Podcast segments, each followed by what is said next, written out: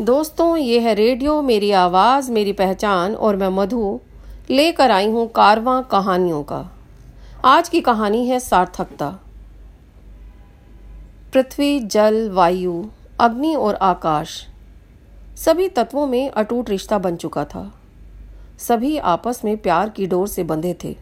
लेकिन एक दिन, पृथ्वी, जल, पवन और अग्नि आपस में लड़ पड़े।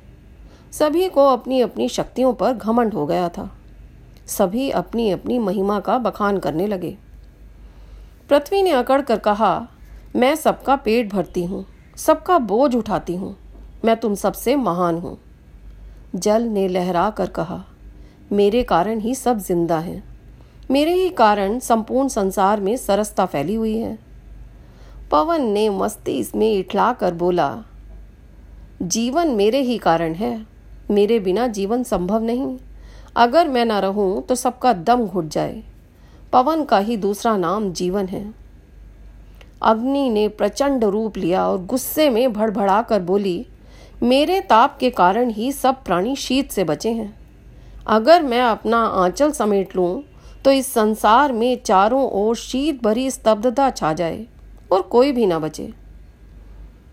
आकाश अपना नील परिधान ओढ़े चुपचाप चारों मित्रों की लड़ाई देख रहा था और सोच रहा था कि ये सब नादान इस बात को नज़रअंदाज कर रहे हैं कि ये सब मेरी अदृश्य गोद में जीवन धारण करे, सभी चिंताओं से मुक्त बैठे हैं।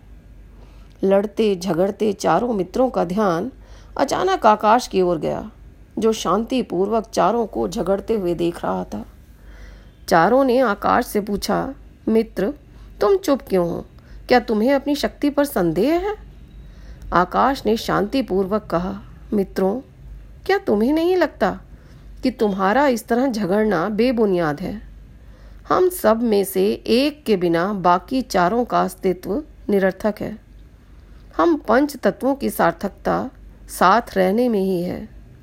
बड़प्पन इसी में है कि सब एक दूसरे की महत्ता को जानें और स्वीकार करें। और विनय पूर्वक एक दूसरे का सम्मान करें।